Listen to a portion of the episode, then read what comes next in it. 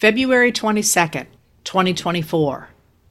The Alabama Supreme Court on February 16th, 2024, decided that cells awaiting implantation for in vitro fertilization are children and that the accidental destruction of such an embryo falls under the state's Wrongful Death of a Minor Act.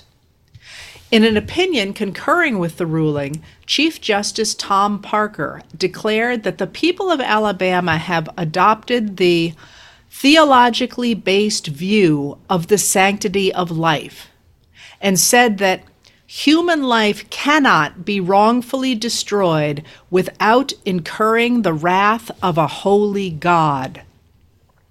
Peyton Armstrong of media watchdog Media Matters for America reported today that on the same day the Alabama decision came down, an interview Parker did on the program of a self proclaimed prophet and QAnon conspiracy theorist appeared. In it, Parker claimed that God created government and called it heartbreaking that we have let it go into the possession of others. Parker referred to the Seven Mountain Mandate, a theory that appeared in 1975, which claims that Christians must take over the seven mountains of U.S. life religion, family, education, media, entertainment, business, and government.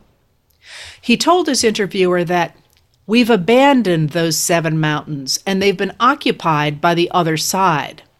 God is calling and equipping people to step back into these mountains right now, he said.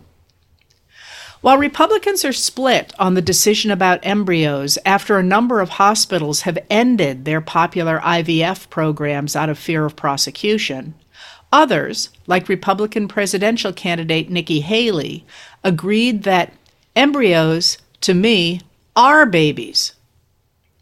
House Speaker Mike Johnson, a Republican of Louisiana, identifies himself as a Christian, has argued that the United States is a Christian nation, and has called for biblically sanctioned government.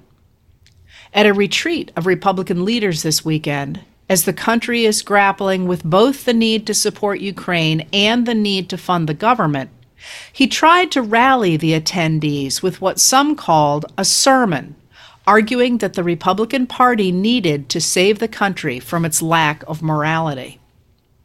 As Charles Blow of the New York Times put it, if you don't think this country is sliding toward theocracy, you're not paying attention. In the United States, theocracy and authoritarianism go hand in hand. The framers of the Constitution quite deliberately excluded religion from the U.S. Constitution. As a young man, James Madison, the key thinker behind the Constitution, had seen his home state of Virginia arrest itinerant preachers for undermining the established church in the state. He came to believe that a man had a right to the free exercise of religion. In 1785, in a memorial and remonstrance against religious assessments, he explained that what was at stake was not just religion but also representative government itself. The establishment of one religion over others attacked a fundamental human right, an unalienable right of conscience. If lawmakers could destroy the right of freedom of conscience, they could destroy all other unalienable rights. Those in charge of government could throw representative government out the window and make themselves tyrants. In order to make sure men had the right of conscience, the framers added the First Amendment to the Constitution. It read, Congress shall make no law respecting an establishment of religion or prohibiting the free exercise thereof. Madison was right to link religion and representative government. In the early years of the nation, Americans zealously guarded the wall between the two. They strictly limited the power of the federal government to reflect religion, refusing even to permit the government to stop delivery of the U.S. mails on Sunday out of concern that Jews and Christians did not share the same Sabbath, and the government could not choose one over the other. The Constitution, a congressional report noted, gave Congress no authority to inquire and determine what part of time, or whether any, has been set apart by the Almighty for religious exercises. But the Civil War marked a change. As early as the 1830s, Southern white enslavers relied on religious justification for their hierarchical system that rested on white supremacy. God, they argued, had made black Americans for enslavement and women for marriage, and society must recognize those facts. A character in an 1836 novel written by a Virginia gentleman explained to a younger man that God had given everyone a place in society.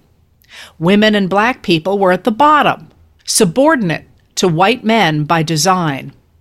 All women live by marriage, he said. It is their only duty. Trying to make them equal was a cruelty. For my part, the older man said, I am well pleased with the established order of the universe. I see subordination everywhere. And when I find the subordinate content and recognizing his place as that to which he properly belongs, I am content to leave him there. The Confederacy rejected the idea of popular government, maintaining instead that a few Americans should make the rules for the majority. As historian Gaines Foster explained in his 2002 book, Moral Reconstruction, which explores the 19th century relationship between government and morality, it was the Confederacy, not the U.S. government, that sought to align the state with God. A nation was more than the aggregation of individuals, one Presbyterian minister preached. It was a sort of person before God, and the government must purge that nation of sins. Confederates not only invoked the favor and guidance of Almighty God in their Constitution, they established as their motto Deo Vindice, or God will vindicate. The United States, in contrast, was recentering democracy during the war, and it rejected the alignment of the federal government with a religious vision.